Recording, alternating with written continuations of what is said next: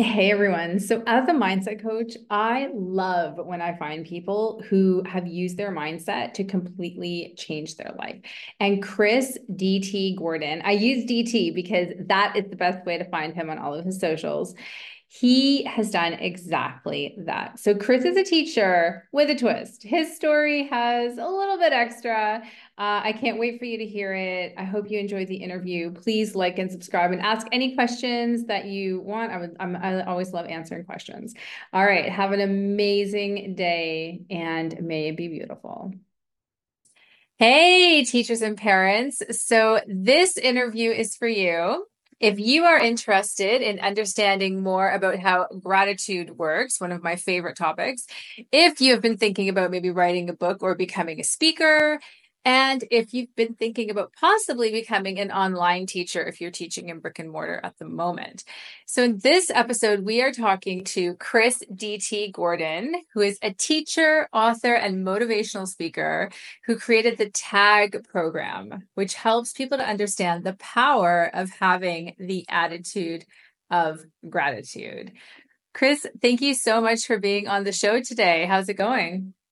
Marisa, first of all, thank you so much for having me on. I've been looking forward to this conversation for a while. And I do want to apologize. I'm not sure if most of your guests dress up for their conversations with you. I'm purposely dressed comfy because I just finished a really long run this morning and I'm I'm I've been working at recovery. So I'm just exuding relaxation recovery right now with this big old sweatshirt and my sweatpants, which you can't see, but trust me, they're there. And so I'm it. doing excellently well. Thank you very much. Good. What was your run all about? Are you in what are you training for? Well, I have a marathon that I'm running on May 4th. And so some of you, some of your ears, those in listen to podcasts, your ears might have perked up when I said that date Yes, that is Star Wars Day. So I do have to wear a Star Wars shirt when I run this marathon. But I am aiming for my main goal is under three hours. My my my goal I'm carrying over from a previous marathon is yeah. to qualify for the Boston Marathon. Okay. And I had actually run a time that was good enough for Boston last year, but they had to add an uh, additional bubble onto the uh, qualifying times because so many people had qualified, and that bumped me out. Oh. So the day I found that out, I just logged on to a nearby marathon's website, got registered, and I started my training. And so this morning I ran 20 miles at a comfortable pace. I had a good friend join me for four of those miles before he had to go off and start his day. And so I'm really happy with my effort. I'm also really happy being comfy right now. Yeah, good. I, I agree. I'm with you. And just before we start, I wanted, uh, I'm curious. So, when you found out that you weren't going to be accepted in the Boston Marathon, just in terms of a mindset perspective, um, was there anything specific that you said to yourself to kind of get over that hurdle, or how did you how were you able to sort of move past it without just kind of like throwing your hands up and being like, oh my gosh, well, it's done? That's a great question because I could have become very distraught and disenchanted with running, with running the marathon, with yeah. that goal. But early on, after I had run the race, I looked at the time and I I put in my head, well, this might not hold up. In the past, they've had those additional bubbles that they've put on because of the fact they that the the race directors want to limit the field. Okay. So I had in my head it may not hold, and so I started setting contingency plans. Nice. One of those contingency plans was, well, there's another race that I've always wanted to run that is around the same time the following year that I'll sign up for. And as it turned out, I didn't make it, but that race was open. And so I signed up for that race that I really wanted to do because it's much flatter. I've had a good friend run it, and he ran his second fastest marathon time there. Wow. And uh, and also uh, additional icing on this cake is that if I were to try to find a way to run Boston this coming April, I wouldn't be able to go on a spring break trip with my family because our funds would have been depleted. And so I get to go to spring break with my family and I get to train for the marathon and you know unless something bad happens, knock on wood, yeah. I will run Boston the following year in 2025. That's it. When it's meant to happen, right? You'll run it absolutely when it's meant to happen. And I love I love that whole, you know, looking for the positive moments in the situation as it is, right? Because there's always something to find um it's like the in the, the silver lining in the cloud, right? There's always something to find that's like, oh well, now I can do this. That's fantastic. I love that, you know. So yeah, yes, great. Every awesome. no leads to a yes. Yes, there. Yeah, love that. I, yeah, we should put it on a T-shirt or something. Um, so, Chris, I want to I want to jump in because your story is absolutely fascinating. Um, it's one of the the craziest I've heard in a while. It was like, I, so I really just want you to tell us where did the journey begin? Certainly. so, the the event you're referencing, Marisa, started in March of 2015. And at that time, my wife and I and our three kids had a pretty solid life. My wife is a teacher at the public school here in southern Minnesota. I, as you said earlier, am an online teacher. Yes, there was online teaching before the pandemic. so I don't think a and lot of so people I knew. taught. Mm. What's that? I don't think a lot of people actually realized how much online teaching there was before the pandemic. Yes, in fact, my school, which is called Minnesota Virtual Academy, has been in operation for 20 years. Wow. Now, the technology is vastly better than it was back then, but there was still that option. Hmm. So I was teaching there as a middle school special education teacher and our three kids were really active six year old and two year old twins we you know we all had our different interests. We all yeah. all loved spending time together. So it was a picturesque life for more you know for more or less you know? I mean we had our issues but we worked through them and we went on our way. Yeah. So one day as becky was getting ready to take the kids to daycare and school respectively before going to her teaching position I helped her out by loading the kids into the van. Well, one of our twins was toddling about, which is average for a two year old. Yeah. So I picked him up and I started flying him back and forth to our detached garage. I unfortunately went too far to the right and I scraped the back of my right hand on our exterior garage wall. I looked at it and I quoted one of my favorite movies of all time Tis but a scratch. It wasn't bleeding. Yeah. I could take care of it afterwards. So I put him into the car seat. I kissed them all goodbye.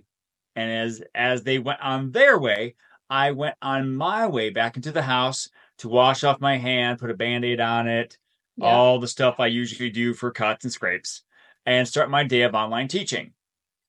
Well, three days later, I wake up to a bump about the size of a lacrosse ball on my oh right oh elbow. Gosh. I go to the urgent care clinic. They say it might be bursitis, but keep an eye on it just in case. So I do.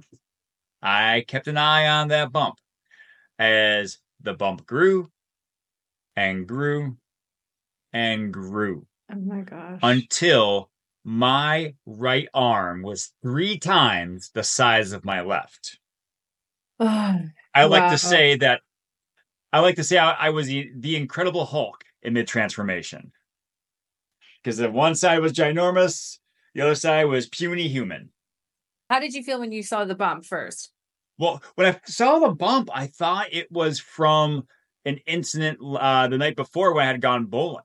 Okay. Because I uh, Becky's Becky's school had a wellness event where they went bowling and hung out And so I, you know, I try to get a 710 split and Yeah. I'm not sure if I may have burst the bursa sac in my my elbow there. Got it. So I thought maybe that was it. I didn't Okay. I didn't tie it into the fact that it was from the scratch. yeah. Absolutely. That didn't come into play. Uh so or it, co- I didn't pop into my head. yeah. So once we procured a babysitter for the kids, Becky to the, took me to the emergency room. They admitted me, and while they're running their running their diagnostics, taking my vitals, they found that I had also gone septic. Oh my god. For those who don't know, sepsis is a reaction that the body has to a foreign agent. Uh, many people go through sepsis shock or Mhm. septic shock. And one of the results of sepsis is there could be a chemical running through your bloodstream to fight off that foreign agent. However, that alone can kill you. Right. Oh my gosh. So I had poison coursing through my veins in a ginormous right arm. Oh my Admittedly, goodness. admittedly though, Marisa, not the craziest Saturday night I ever experienced. Okay. Wow. We we- But that's gonna have to be in uh, another podcast. We'll have to talk about that Yes. one. yeah, I'll, I'll, I'll give those other stories at another time. So they obviously keep me overnight for observation. In the morning, that attending doctor walks up to my hospital bed and says something I will never forget. She said, Mr. Gordon, this is beyond us. We can do nothing more for you here. Oh. Where do you want to go? Oh, Now I live in Minnesota, and some some people may know that also in Minnesota is the Mayo Clinic okay. in Rochester, Minnesota. It's a world-renowned facility, and and to so much so that you know there are certain countries that send their royalty to Mayo for their health needs. Wow. So, and not only is it is Rochester, Minnesota, home to the uh, one of the greatest hospitals in the world, it's also home to my parents. Technically, Be- Becky's parents, but we're very close. Yeah. Yeah. So I knew that they would be able to take Becky, the kids, and Max, the dog, for the. I was sure two or three days this would take to resolve itself. You know, me Yeah. being a special education teacher, my vast medical knowledge. So I call Becky, I tell her the situation. Then the hospital staff loads me up into an ambulance, drives me to the municipal airport, and then I am flown to Rochester, where they take me to the St. Mary's Hospital, which is the flagship facility within the Mayo system. And it's there that they diagnose me with necrotizing fasciitis Okay. also known as flesh eating bacteria. oh my gosh, Chris! Like just hearing those words, it's. I'm like, oh my god! Like, oh, like, what do you do in that moment? Well, at the time, I I ex- I accepted the reality and I was ready to do whatever needed to be done. Okay. One part of me was thinking, you know, it's a really good, re- really good fact that I, a really good uh, thing that I am a fan of superheroes because this is a great origin story. Yeah. I mean, radioactive spider bite, gamma radiation, flesh eating bacteria. Yeah, I mean, well, it's right up there. there you It go. It's like, yeah, But DC and you know, Marvel, they're gonna fight over who gets that one. exactly, I'm, I mean, I look like the next Deadpool. Yeah. yeah. so I was very accepting that, well, I'm at the best hospital in the world and I have a strong spiritual faith. So I'm just going to trust the doctors and put it in their hands and put it in God's hands and whatever happens, happens. Yeah. In fact, I I became a little gung ho about getting into the surgery, the first surgery, so much so that I I I think I freaked out the surgeon a bit Okay. because they had already put me on painkillers. So I was starting to hallucinate a bit and I was getting Mm. very uh flippant. Not Okay. not not in a rude way, but uh, in a very gung ho, let's do this Yeah. I'm attitude. ready. The doctor doctor's used to people crying and asking are they gonna die. And I'm like, I will give me that scalpel, I will do it myself. Let's Yeah. go. oh my god. So I was I was ready to go. And so they brought me into surgery for the first of numerous surgeries.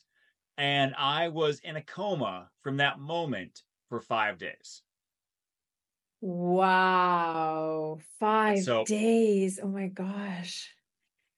That is just unbelievable. So when you came out of the coma, did you remember anything or I the first thing I recall after waking up from the coma was thinking, why am I being covered in green liquid?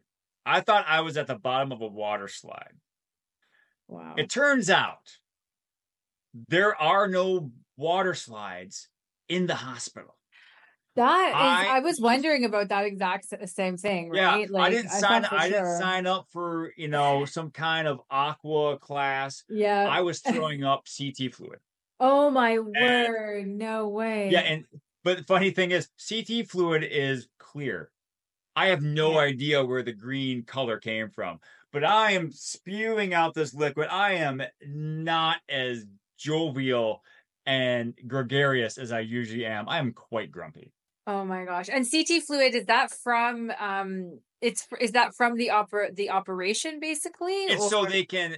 It's so they can see, you know, scans of my body and and you know Right. and, and just keep an eye on things. So I'm I'm throwing I'm basically throwing a fit. I scared one nurse who, uh, to quote uh, the movie Clerks, wasn't even supposed to be there that day. Okay. So, and then I see the, uh, a person I wasn't expecting to see at all. My brother Jeff, Okay. lives in Michigan, not Minnesota. So that Not freaked me out a Minnesota. bit. Yeah. turns out as soon as my as soon as Becky got off the phone with me, she called Jeff. Okay. And as soon as she told Jeff what was going on, she then um he then found the first flight out of Grand Rapids, Michigan Right. to the Twin Cities and it took a shuttle down to Rochester and ended up spending the a week and a half with us Okay. Wow. sometimes sleeping overnight in the hospital so he can get the latest updates on my condition. Oh my gosh. Well, thank goodness he was able to do that, right? Like and, and Yes, be yes, there. because he's the one who called Becky to tell uh tell her that I was awake. Okay.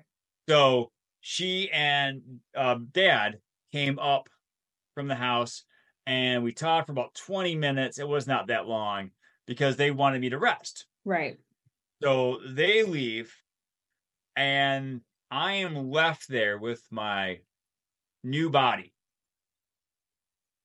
Okay, And explain that when you, you say new body. So the the arm, like what was the do you remember? Could oh you yes, I should I should tell you all the fascinating changes that happened in that five days. Okay. So first of all, they had to address the arm, shoulder, chest, and back because that was the part that had the fleshy bacteria. So they debrided that area. They removed all the infected skin, tissue, and bacteria from the arm, shoulder, chest, and back. Okay. Once they did that, they found that my arm should be amputated. Oh In In fact, they were planning on it. The infection had gone so far into my arm that oh that was the second surgery. Was they were going to amputate. But as you see, Yeah. spoiler alert, Spoiler did not. because the occupational therapist in in attendance saw that I still had hand function. Okay. Thank it- goodness for that person. Yeah, oh, I, I gave her a fist high five. yeah. Um, So what they elected to do is they removed a. I'm going to have to do the uh, uh, the conversion in my head because uh, it's a 15 inch by four inch flap of skin. So it'd be like a 40 centimeter by 10 centimeter, something wow, around there. Okay. Okay. Flap so... of skin and tissue from my left thigh and place it in my right hand and forearm. Oh my gosh. Here. So since this is my thigh on my hand, right? I call this my thand. Your thand. Copyright pending. Yeah, well, yeah, definitely. Yeah. I would definitely so, copyright that. So yes, arm is saved. That is But now is I have a giant hole in my leg. Oh my gosh. And they won't let you have a giant hole in your leg, Marisa. No, no just like go home cool and go on your life, right? Go on with your life. Yeah, yeah. you know, hey, hey, there's flappy thigh over there. Yeah. No, they won't let it happen. So what they did was they removed my vastus lateralis, which is the outermost quadricep muscle in your okay. thigh. Okay. I was wondering then, for a sec because my medical jargon is a little bit rusty. So yeah. Okay, yeah. So, so on the thigh. Yeah. So it's the outermost quadricep muscle. They took it out. Wow. So my quad is now a tri. Oh my gosh. Then they took knobs on either side and installed knobs on either side of my wound. And wow. then they installed a, a shoestring type contraption called a Jacob's ladder. Okay. And put that on the inside. So they would tighten the knobs over time to close the wound. Wow. So did you have to go back into the hospital consistently for them to tighten the knobs or was that did you have to remain in the hospital like they wouldn't let you leave until that was sorted? I was in the hospital for more than 2 months. Okay. And oh so gosh. yeah, they they they yeah, they like their knobs. They're not yeah. they're not going to let me leave the hospital with knobs. Got it. Got so, it. yeah, so that was a whole thing. So uh, yeah, they so that took a couple weeks for that to uh, finally heal up.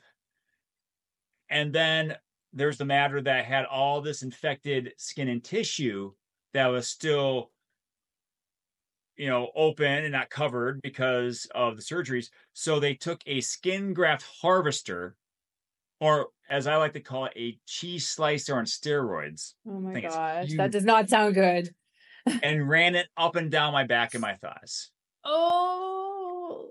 So they could take skin graft harvestings and place it on my arm, shoulder, chest, and back.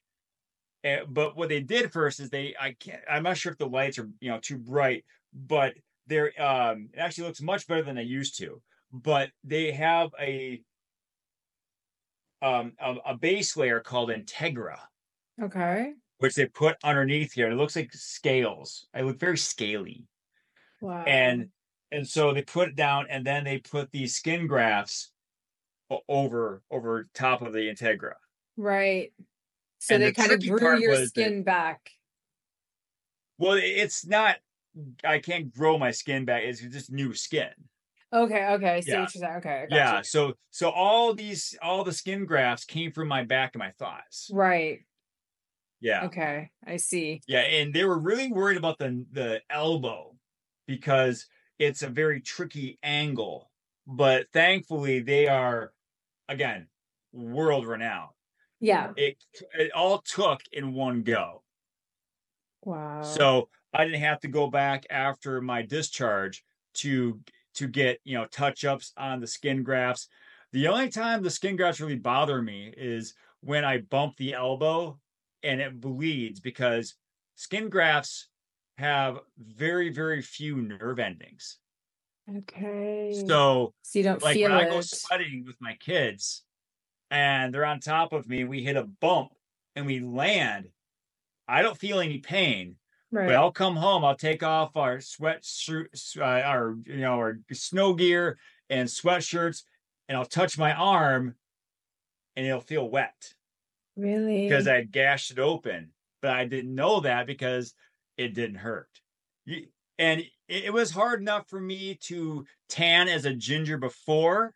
Yes. Is outright impossible now. Okay.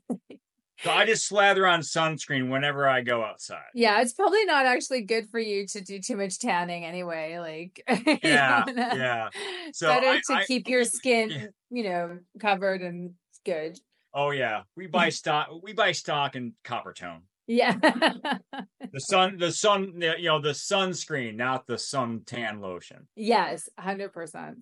Yeah. So, so, so going back. Yeah. So thank you very much for asking about all the surgeries. So going back to the moment when Becky, Dad, and Jeff had left, all that infected or all that uh, flesh eating bacteria was out of my body, the physical bacteria. Okay. But now I had what's called personal bacteria. Yep. Thoughts and ruminations and questions to which I had no answers. Questions like, what am I going to be able to do with my new body when I mm. recover, if I fully recover? Yeah. How am I going to relate to Becky, the kid other family members and friends, my colleagues, my students? Mm-hmm. What's my mindset going to be like if I get another scratch or if I come upon a stressful situation? And I had all of these questions swirling around my head. And with when you have no answers to questions, Marisa, mm-hmm. it starts putting you into a very negative space. Yeah, I was just going to say that the negative, like you, your mind automatically, you're weighing up both options, right? But for so many of those answers, it's so it's it's common for us to go to that space because it's the unknown, because you don't know. So it's yes. hard to actually put yourself in that positive step and say, no, no, no, it's going to be great. It's going to be fine. Mm-hmm. And previously, the only time I had ever spent a night in the hospital was when I stayed overnight when Becky gave birth to our first kid. I I thankfully had been a very healthy person until that point. No allergies, very you know any any scrapes or uh, fractures were outpatient types of situations. I never had to spend a night in the hospital until then. Okay. I guess you could wow. say I saved it all up for a special. I, I guess special so. Occasion. I guess special occasions. Yeah. then you got like extra you know time, full party in people, there. When most people turn 40, they go through, you know, midlife crisis. Not cheap, buy a sports car. They have, you know, they might, you know, their eye may stray, whatever. Me, I got a flesh eating bacteria. That's it. I'm going exactly. big. That's it. You go go big or go home, right? You, I mean, exactly. you gotta like you gotta have a story to tell, or it's like why? Yeah. I went go big. I went big and went to the hospital. Yeah. So I had all of that negativity starting to ruminate in my mind. Even when I was like interacting with people, I would like, I put a smile on, but I still had those nagging thoughts of, okay, what's going to happen when I am discharged? you know what's go you know right. how am i going to handle things then but thankfully i didn't have to ruminate on those questions for long because a day or so later becky had come to see me mm-hmm. and she started telling me about all the wonderful things that our friends and family and colleagues and other people were doing for us for example our neighbors were snow blowing our driveway and shoveling our walkways. Oh, I so mean, kind. it was April, you know, late March, early April, when we are having this conversation. But in Minnesota, that's basically winter round two. Yeah. Usually. Um, uh, we had the local law enforcement was keeping tabs on the house wow. because the the term flesh eating bacteria spreads through the spreads through the community as quickly as the bacteria spreads through your body. I, I was just Very thinking, fast. yeah. Everyone knew what was going on with us. So they knew the house was vacant. So the law enforcement was keeping an eye on it. Uh, but you know, in Rochester, my colleagues from my school were stopping by our parents' house to play with the kids, to donate oh, some so clothing and food and toys because Becky had uh, got had gotten them ready in such a rush. We didn't they didn't pack for a two week stay, which it turned out to be for them. Exactly. My brother, when he flew in from Michigan, he picked up an iPad so I could have something to entertain myself with. Oh, Even my my school laptop was too big and too cumbersome to put on my my legs because Yeah. of the surgery. Yeah. One of Becky's co- uh, classmates from high school started a GoFundMe account, which actually raised enough money to offset the lost wages I had incurred from my hospitalization because I didn't have enough sick days. That is incredible. When So she told me Yeah. all of those things that people are do- doing for us, I I felt not only did I feel that personal bacteria wash away, but I felt a responsibility to not let this second chance go to waste. Yeah. All of these people sacrifice their time, their treasure, their talent to make sure that we were okay. Yeah. And so I was not going to let this second chance go by without making it worth their while.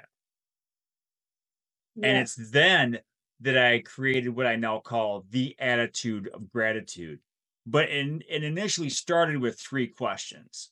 Okay. But these were questions I could answer. Okay. Great. Okay. I love, My first- these. My first question was, What good things did I have in my life? Now, Marisa, when I ask you that question, what what do you answer with? What are good things in your life? So, so many, but um, definitely the roof over my head, my husband, my cats who always bring me joy, my um my brain cells which I always give a lot of thanks for because they're like I love I love that I'm a thinker and I love that I love to learn. Um my uh you know, my car that gets me from A to B, my legs for letting me run with my friend three times a week. I really could go on. That's great. And those are the things I thought of as well. You know, my my faith, my family, my friends, my house, my job, my you know, it, I was still getting around to my health, but Yeah. you know, I'm glad I still had the parts that I did have. yeah. But then I started thinking about what about the small, insignificant parts of our lives that we commonly overlook, but they are actually a main source of our daily happiness. Yeah. So, thinking back to that iPad that Jeff bought me, I thought about the Netflix show Daredevil. Okay. And I'm not sure if you've ever watched it, I haven't. But as a comic book fan and especially of that character i loved it not only because it was so masterfully created but because it was an escape for me okay. because at that time i was still going into surgery after surgery times when i couldn't have anything to eat Oh, wow. so I was I would be lucky if I could snag some ice chips to gnaw on during, you know, before my next surgery. And I would watch Daredevil all the time.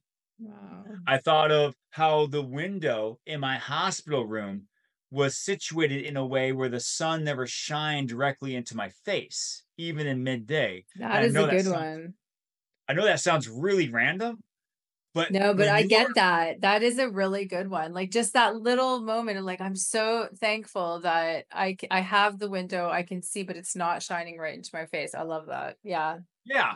And not only that, but also when you are confined to one space and you are reliant on so many people for so many things, yeah. not having to ask someone for one more thing is actually a blessing. You're asking them for so much already. And then there's the hospital pizza. Okay. Now, Marisa, what I'm is sure your where this is relationship going. with hospital food? Um, my relationship with hospital food is that it's not great. That is my relationship. That's where I'm going to finish. Yeah. yeah, we think of hospital. Yeah, we think of hospital food on par with like middle school lunch. if- if Yes, that- if yes, it's that yes. high.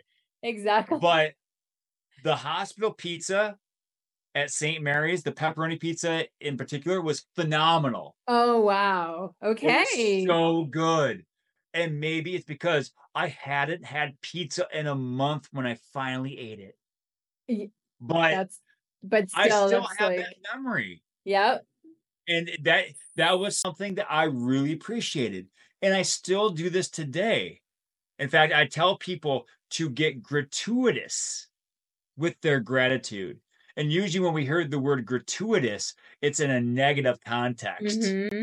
Yeah, it's you got know, the like connotations to it. language of Yeah. those, you know, of the lyrics of that song. You know, how in the 80s, you know, uh, you know, like Motley Crue had gratuitous amounts of hairspray. You know, Yes. whatever. But Yep. gratuitous it just means extra. Yeah.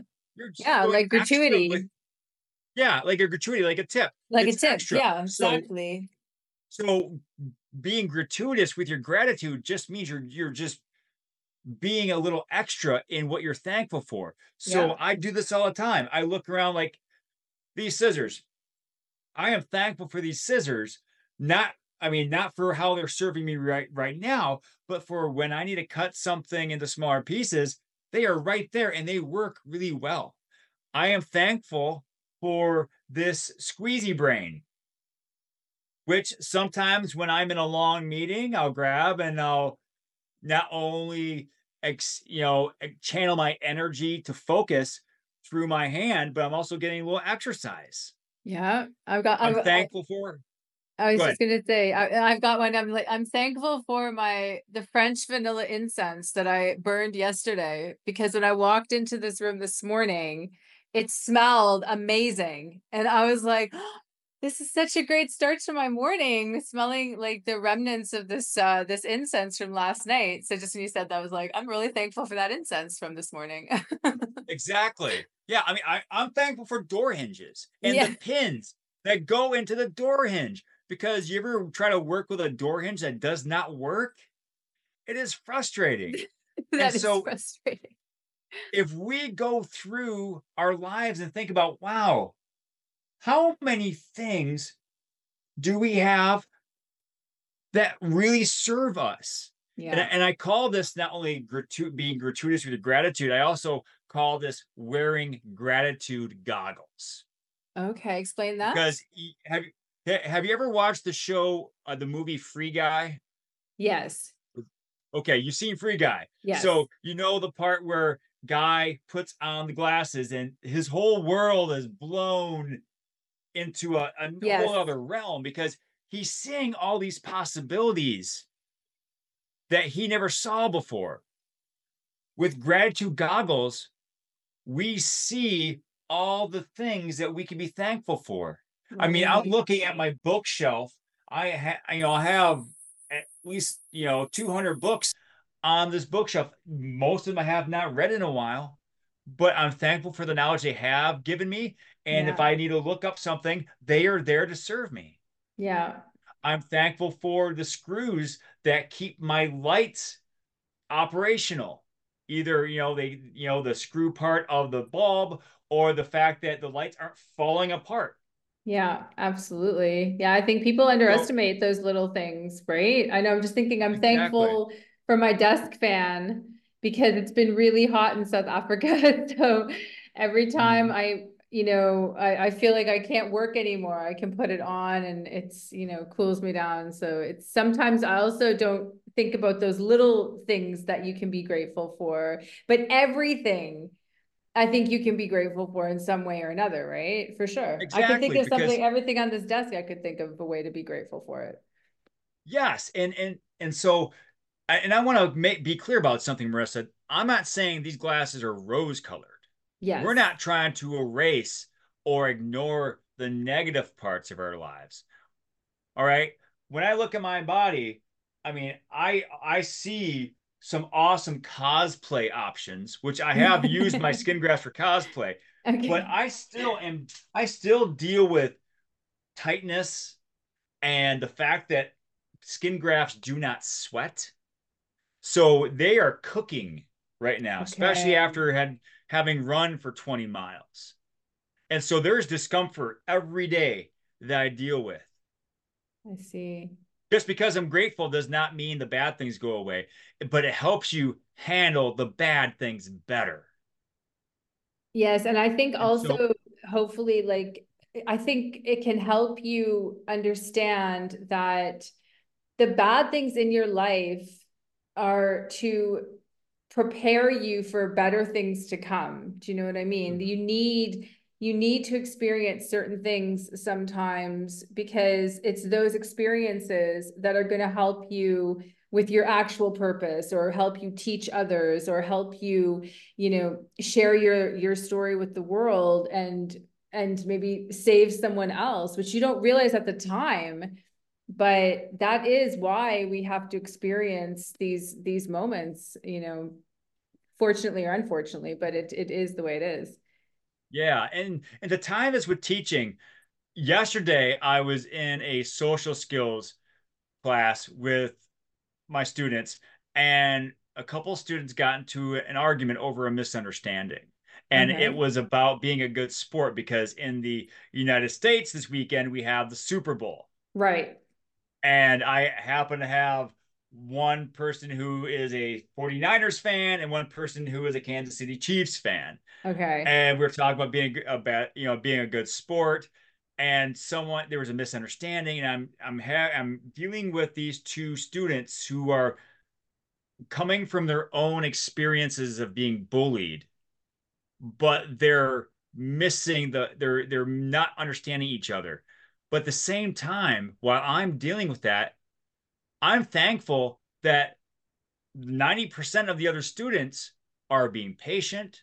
Yeah. They're being you know understanding or at the very least they're not chiming in and adding to the discord. Yes. And so yes. even while you're dealing with those stressful situations that kids and they're and they're invariably bring to us because they're still growing and changing, we could still be thankful for all the other things that are going right. And I think that's a great way to help center ourselves when we're in those those times of chaos mm-hmm. or stress.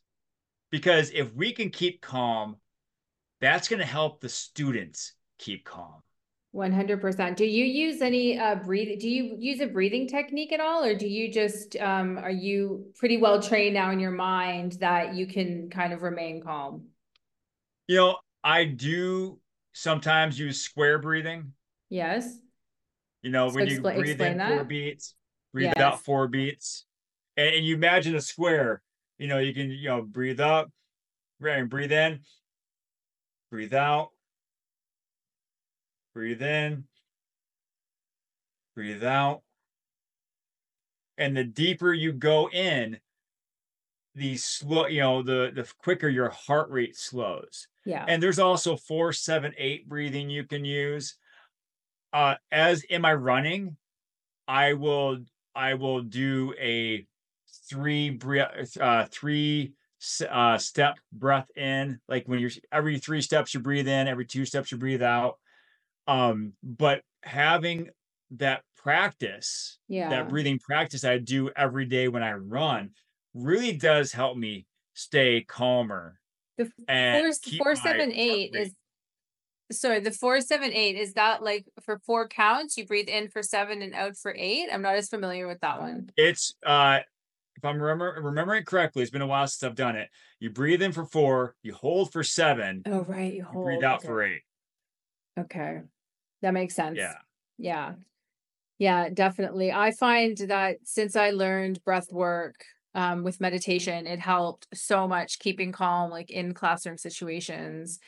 And I like that addition of kind of just like taking a second instead of frustrating yourself and focusing on what is actually you have to deal with here looking at what could i actually be grateful for as well in this moment well that these kids are you know, just kind of waiting for me and they're not also adding to the situation. That is definitely something to be grateful for. Yeah, for it's sure. you know, it you know, when I think of the you you ever hear of a in, in a show where they do zoom and enhance? Yes. Yeah, you yeah. know, hey, zoom and enhance on that one part of the sh- with that one part of the frame to get the that vital clue to help us solve the mystery. Yeah. Well, when we are dealing with those situations with students, we're zooming and enhancing. Instead of zooming in and enhancing on that one situation, zoom out so you can see that, yes, that situation does need to be handled, but it is very small compared to the rest of the picture. yeah. And I think if we just have a, you know, do a better job of, of remembering to see the entire picture, we can see, okay, yeah, I do need to handle this, but it could be a lot worse. And if I see it as a small situation to handle now, it won't get bigger and it will stay smaller if, if not just go away if I can handle it in a professional and calm manner. Absolutely. I think staying calm is like one of the greatest superpowers like a teacher especially can learn in those moments of of chaos. And I think a lot of people they they associate this whole concept of how gratitude can raise your vibration with a little bit, you know, maybe too spiritual for them, but the fact is that we are made of energy and being grateful it's proven to instantly just raise your vibration to more of a of a positive like i can handle this mindset rather than you know the negative one. So i think adding that little bit extra on top of tr- staying calm will help a lot of people i mean it I, I would think it's fantastic i would definitely use it Excellent. Thank you. Um, I wanted to ask you as well, Chris, because this led to you writing your book and becoming a speaker as well. So, how um, how did you get the idea to write your uh, book, which you which is around the Tag program, like the attitude of gratitude for Tag? the speaking and the writing didn't come until a few years after my hospitalization Okay. because I first wanted to not only fully recover, but I also wanted to make sure that if I was going to tell people and you know about my situation and give them advice or give them suggestions on what they should do, I should be walking the walk right. before I tell anyone else what I should do. So I, I improved my my body physically.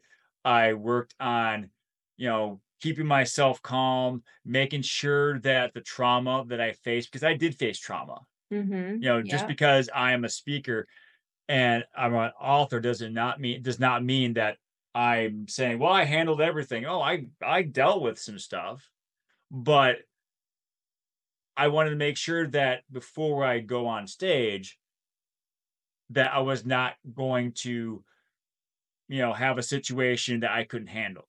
Right. And so after a couple of years, I decided, well, I'm going to go and I'm going to help people out.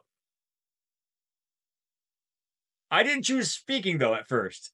okay. I went into a fitness realm. Uh, I, I went to uh, online fitness training because I thought, well, if I, with my mangled body, my as I call myself, a, an extra from The Walking Dead, okay. if I can look like a you know a half zombie and still do these exercises, I can help other people do it. yeah. To you know, to make a long story excruciatingly short, I realized it wasn't for me. Okay. Not not that the programs were bad, but because it wasn't speaking true to myself. Right. I Yeah. didn't feel like I was giving my my total truth in that realm. So I pivoted and I started speaking. And I've been a public speaker for obviously all my life. Any teacher is a public speaker, Yes. even though you may not see it that way. You are speaking to a group. And I've also had stage experience. So I knew that I I could capture attention. So I started speaking. And I chose to become a professional speaker in January 2020. Wow, that timing, that year sounds know. familiar. Great, right? yeah. I even had I even had one in-person event that I had that I set up myself at my church. I had 25 people there. It wasn't about my current speaking uh, topic. I I spoke on something else, but I got a speech, I got slides, I had people, I had an audience. Yeah. I delivered the speech. They were mostly, you know, uh, if no one stormed out, so that's Yep. good. Yes. And I That's thought, hey, I'm going to keep doing this. Three weeks later, sorry, folks, Yeah. world's closed. The moose out front should have told you. So I have the pivot. So I, I, I start a podcast that, um, you know, that I, I tied into the YouTube channel I already had existing. Chris DT Gordon, if you want to check it out. yep. Put it. We'll and put that I in the show notes. people. Oh, okay. Because, yeah, and I and I call the show Scar Bearers. Ooh, I like that. So because I wanted to tell others tales of trial and triumph. I don't do the podcast interviews anymore because they were dis- distracting me from what I'm doing now. But I absolutely loved every episode I did because it helped me grow as a person, as a professional speaker, and as a human because I learned so many fantastic stories. But back to my journey, eventually speaking engagement started opening up both virtually and online Yeah. and virtually and in person. So I started, you know, offering to speak at summits. Eventually, school started opening up. And a couple years ago, I started penning a story. Uh, And it was a it was going to be a memoir. It was going to tell Okay. about my journey of the hospitalization, of the different lessons I've learned, had some gratitude tips in there. But I would start and I'd stop, I'd start and I'd stop. And finally last year I decided, you know what, if I'm gonna get this thing done, I gotta get it done. Yeah. So, Only you can do I it, put- right? Yes, I put pen to because I was also waiting for people to give me their their advice and their feedback, and people are busy Yeah. unless you're paying them for it. And I was being cheap. So, I mean, and they're people I loved and respected, but at the same time, I should also, you know, realize that they're busy and not wait for them. So I decided, you know I'm just gonna, you know, I pull a Thanos. Fine, I'll do it myself. Yeah. So I wrote the I I wrote it and I was even able to add in information about my marathon attempt and the subsequent failure of my attempt to qualify for Boston. That's in Yeah. there. Yeah. And then I, I created a six month gratitude journal Nice. because that was always part of the plan, though. I didn't want to just say, hey, here's my story, buy it. I wanted to say, here, here's my story, buy it. Oh, and by the way, here's six months of practice for you. Yes. So if you're not sure where to start, here's here's a strategy you can use if you are interested in eh, like implementing a gratitude uh, uh, practice or even up leveling the gratitude practice that you already have going in your life, right? Then this would Exactly. be a perfect, a perfect way to to move forward with that. Definitely.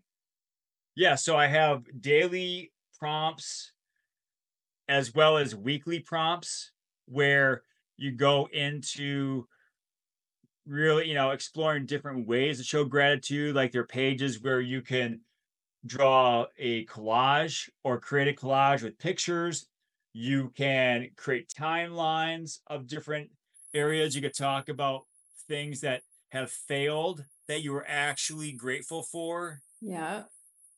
And being a special education teacher, I could not go without adding some baseline assessments. So I have Explain a baseline that. Base- assessment, yeah, a midterm assessment, and a final assessment. Okay, so baseline And- assessments for yourself, right? To like really get to get to feel where you are at in this in this practice. Yes. Okay. Yeah, Cool. because you want to see that there's growth being made. Of course. Yeah. So and I and I'm very I'm very clear that this is not a grade. We're not we're not saying, oh, I'm a C in gratitude. Yes. No, this is just looking at where you are at. where you're at does not does not mean that that is your value as a person. Where you're at is just where you're at on your journey. Exactly. All right. Yeah.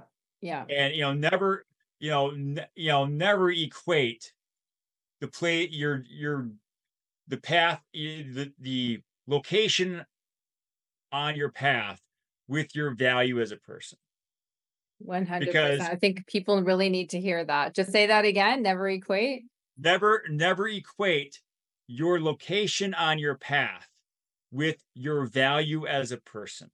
Yeah. That's very powerful and so and, true because I feel like people are so often, you know, oh, I'm not, you know, lack of self-worth and and all because there's maybe just a mistake that some they might have made or something didn't go right you know like all these times you're saying you have to pivot you have to pivot. A lot of people see those moments as almost uh failures right? Something didn't work i failed. And that's actually not what it is. And just because there's this moment that didn't quite work out it has nothing to do with your value as a person, right? You're here because you have a purpose. Yes. And I like to tell my students all the time you win or you learn. Yes. Never, you know, I mean, if, you know, I know people like to say you win or you lose. Well, a loss is a loss if you if you fail to take the lesson away because you lost that opportunity to grow. Yeah. But exactly. if you if you take that that situation as a way to learn to better yourself, then you're still winning. May not may it may not be in the way you wanted at that moment, but it will pay off in the future. For example, when I didn't qualify for Boston, I didn't just say, well, that was three hours, 16 minutes poorly spent. Yeah, exactly. I, I set a 29 minute personal record. I beat my previous marathon attempt by over almost a half hour. Wow. You know how many people would spend thousands of dollars to be able to do that? Plus, I said I was second in my age division, 17th overall. And I learned now what to do in this new next marathon attempt to be more successful. Yeah. Absolutely. So it was all meant to go the way that it did. That's the thing, right? It was, and even your mindset, you know, having to reshift your mindset in the hospital got you to now being able to do this marathon and having this more powerful mindset so that when you run i i have no doubt that it will be your best time well, thank you i appreciate that plus most of the course is downhill so there's that. Yeah. well, as a runner, I know that that is a definite plus in the in the book. yes. Gravity take the wheel. Exactly. so, um, I actually wanted to know, um, Chris, if if you if I were a, a, a teacher and I wanted to get some advice from you about, you know, starting my own business, um, what what would you what advice would you give me on where to start? Because i know you are going to you are teaching you're fully teaching and having the business. So yes. uh, as a teacher yeah what advice would you give a new teacher? Or would you give a teacher who might ask? I would first ask yourself what are you passionate about? Mm. because you could follow all the different trends that are out there. And trust me, there are a lot of trends out there that people say, Oh, I made money doing this, I made money doing that. But if you're just following the money, you're not going to find yourself on that path very long. Yeah. If you find if you find something that you're passionate about that you will do the dirty work in lovingly, then you will find a way to be successful. And that doesn't mean you're going to become a millionaire doing it. Success holds so many different levels for, for so many different people. Mm, like yes. if I if I said, "All right, I just want to speak once in a while and I want to publish a book and just have something for people to be out there." if I if that were my my example, my uh, definition of success, I would be successful right now. Now, I want to do more than that. Mm-hmm. So I'm on my way to be successful, but I don't discount how far I've come. It is, you know, there's so many, there's so many books that have not been written. That is true. And even more that have not been published. I've already done that. I already, you know, I've already succeeded in that regard. And so I'm gonna, you know, but it's because I'm passionate about it. If I weren't passionate about writing, that book would never have seen the light of day. If I weren't passionate about getting in front of a bunch of strangers and potentially showing them my scarred body, mm-hmm. or and and telling them how I overcame this horrible situation, if that were too much for me, we wouldn't be talking right now. Yeah. But I'm passionate about helping others with my story and my message. I am not passionate about doing other things like becoming a coach. Yeah, that may change. But because I'm not passionate about it, I don't pursue it. Yeah.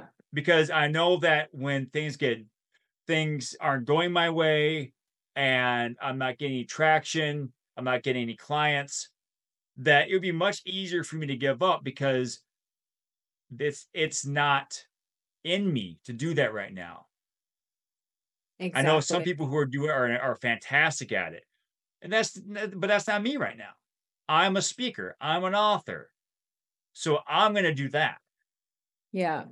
I was just going to say, um, I think you know you were when you were saying that you originally had gone into the the sort of the fitness space, and you knew that it wasn't your passion. You could feel it in, inside, right? That sixth sense. I did exactly the same thing. Like I spent time, um, trying to you know be a like a, a private Uh, I am still a private tutor, but I'm also building my mindset coaching business because I have 10 years experience of, of mindset coaching and I want to specifically help teachers. I love coaching. I coach my friends all the time. I coach, I, I, I'm like a natural coach. I feel very passionate about it, but I've had to pivot several times to get to this point and really know that this is what I want to do. I want to speak. I want to I want to speak motivationally like you in front of teachers and help teachers get overcome these, you know, challenges that they might be going through, but it has taken um it has taken time to feel re- really figure out like that the passion has to be there you can't just be yes. in it for um, the money you have to be in it for the value that you're going to give someone else right and then the money will it's not flow. about you Yes, it's not about you. That is a lesson that I I had to learn. And and so many speakers have to learn. They think about, "Oh, I have to make sure I I look this way or my website is just like this." And it's not about you. No one no one cares if they can't get value from you. Yes. Well, you might be the best. Yeah, you might be the best underwater basket weaver on the planet. But if no one wants to learn underwater basket weaving, yeah, it doesn't matter. Yeah, or if you can't explain why it's valuable for them to learn underwater basket weaving or, you know, actually bring it forth as something that will benefit them, it doesn't matter, right? They exactly. um what uh chris where is the best place before i get to our final thought questions where is the best place to find you online? Well you could go to, i try to keep it simple. You could go to chrisdtgordon.com okay. That's my website and there are a lot of ways to uh, connect with my socials. Uh, on youtube it's chris okay. dt gordon perfect. Facebook chris dt gordon instagram chris dt gordon linkedin christopher Ah, okay. Much but uh, I have Chris DT as a nickname there nice. for my LinkedIn. Uh, Threads, Chris DT Gordon. TikTok, Chris DT Gordon author. Okay, okay. But, we'll make sure to put those. To, yeah, yeah, go ahead. If you were to Google Chris DT Gordon, you'd find me. All right. I mean, yeah, it sounds like definitely we'll find you. Something is going to come up with all of the with all of the socials there for sure. Yes. And um Chris, which uh, I'm interested, which public figures do you like to follow for your own personal development, or do you, yeah, are there any specific influencers that you like in that in that space? Yeah, uh, thank you. That's a great question. There are two in particular I uh, I follow and I listen to a lot. One is Brendon Burchard. Love Brendon Burchard. Yeah. Yes. Yeah. For those who aren't familiar, he is a high performance coach. He is yeah. the creator of the GrowthDay app, which I also use every day to help keep myself focused on various uh, goals and mindsets. He's the author of High Performance Habits, The yeah. Charge, The Motivation Manifesto, and other books. And then someone else I follow is Jen Gottlieb. Oh, okay. She is probably one of the most successful female public speakers in the world right now. Cool. And she and her husband, Chris Winfield, they have this company called Super Connector Media. Okay.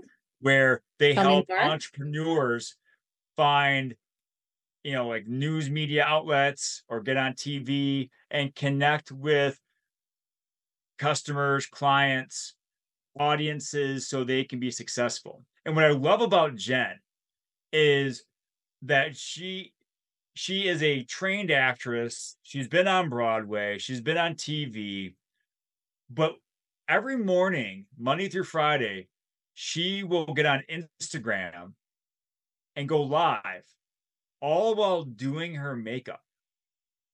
So it's even before she's in her makeup looking her best. She's yeah. doing her makeup, answering questions, and putting herself out there and being vulnerable. Yes. And I absolutely love that because we see all these visions of perfection. And yes. this actually ties into something I try to tell people. You look at a model in an in a in a uh, TV ad. You mm-hmm. look at a mm-hmm. car in a billboard. You look at a hamburger in a magazine ad. How long did it take that model to look that good? And yes. how long is she going to look that good for very long? You know, how you know, before she takes off the makeup and looks like a normal person. How long before that car gets a ding in its paint and its value plummets? And do you really want to eat that hamburger in that ad? I guarantee that there's some unnatural stuff put in there to make it shiny. Some unnatural coloring going on there for sure. Exactly. so instead of trying to find or reach after perfection, yeah. which is fleeting at best and maddeningly futile at worst, Go for greatness. Be consistent in your efforts. Be diligent every time you step on that field or step in the classroom and be perseverant during the bad times because there are going to be bad times no matter what you go after. Yep. If you are consistent, diligent, and perseverant, you might reach perfection once in a while, but you will always be great. And by doing those Instagram lives, Jen is not only sharing wisdom from her years as a fitness coach, as a TV personality, as a Broadway star, as the an owner of a multi-millionaire fran- million dollar franchise, mm-hmm. but she's also sharing as a woman. And being vulnerable and letting yeah. other people and know. being authentic, right? That authenticity yes. of this is who I am. And it's okay to share who you really are because that is what people want. They need that connection, especially in today's world where people are connecting through devices. They need to feel like it's a almost a personal connection. Um, and i know that's a thing on on tiktok as well the the doing the makeup because it does feel personal it feels like i'm in there with you i'm sitting there watching you do your makeup while you're talking to me you know yeah and, and something she also says that many people have said but i just love it is that never compare your chapter one to someone else's chapter 20 Yeah, that is that is powerful and very true. No. And a lot of people do that, right? Rather Yeah. aspire, rather look, read chapter 20 and be like, okay, this is where I want to get to. Now I need the steps to get there, right? Now yeah. But yeah, reverse engineer it Yeah, so you can figure out your steps to get there. Exactly. I love that. I'm, t- I'm absolutely going to start, uh, check out Jen Gottlieb, start following her because she sounds incredible. And, and what I want to do, right? She's a speaker. That's where I want to head. So I'm definitely going to check it out. Yes. Thank you for that. Um, Chris, these days, how do you how do you move yourself from if you find yourself in a negative space or negative mindset, how do you move yourself to a positive mindset? What are your main strategies? Well, you know, I use the gratitude goggles. Yeah. I look around me and say, okay, I just got, you know, I got that thank you, but we're going in another direction email from a perspective, uh, you know, speaking client, a class session didn't go as well as I thought. I quickly look for, okay, I pan out, I zoom out and see the whole picture. Well, that person isn't going to let me on their stage. I'll look for another stage. Or, hey, that allows me to do X, Y, or Z on that day. Well, that didn't work out well with that student. Let me see if I can reach out to them when things have calmed down and learn something from them and or find a way to bridge that gap or mend that fence yeah. by zooming out and seeing with your gratitude goggles what is really good in the situation, not just focusing on that one tiny little part of the picture that's bad. You're going to see that there are so many other things going right, even though that one thing went wrong. Yeah, I think I I I really love that really resonates with me as well. It's not something I've personally done, but I like that idea of zooming out. I I feel that you could definitely stop yourself for a sec, just zoom out and look at what's really going right into the into the big picture, right? Like it's like a painting, right? You're not you don't have to just be this one little section of the painting. Um, and I think that uh, I'm not sure if you have kind of answered this, but I want to hear your ideas anyways. Uh, what is the one thing you do to keep yourself calm if things suddenly get chaotic? What's your go-to? Is it the breathing or is it something else? Well, I definitely try to take a deep breath sometimes when I am busy doing all the things. I will ta- I will take a deep breath and realize, ooh, that burned a little more than it should have. I'm not breathing as deep as I should. So I'll spend a few minutes, uh, uh, a minute or two, taking some deep breaths. I'll do really some take a deep breath. short body work. You know, Okay. Brendon Burchard talks a lot about every 50 minutes taking a designated break and maybe doing, you know, like doing some hops, doing some yoga poses, uh, do some like uh slapping or tapping like this.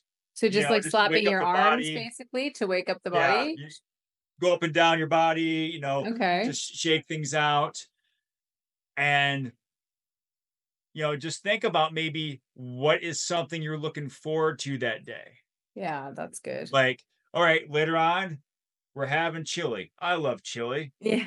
i'm looking forward to having some chili later Yeah. or my wife and i are watching a, a show right now we're in the middle of you know every night every night we watch a, an episode of a show together all right um, late, later on we're going to watch episode 10 of this Yeah, like shifting By- kind of it. Yeah. Yeah, by by shifting forward to something positive, again, it's a bit of that zooming out, Yeah. but it it changes your focus and it helps you see, well, okay, this situation is bad now, but it's not gonna last. Yeah. It's gonna pass, life will go on. And you know, it's like when I was talking to my students yesterday about the Super Bowl. 90% of the people are not going to remember who was in the Super Bowl six months from now.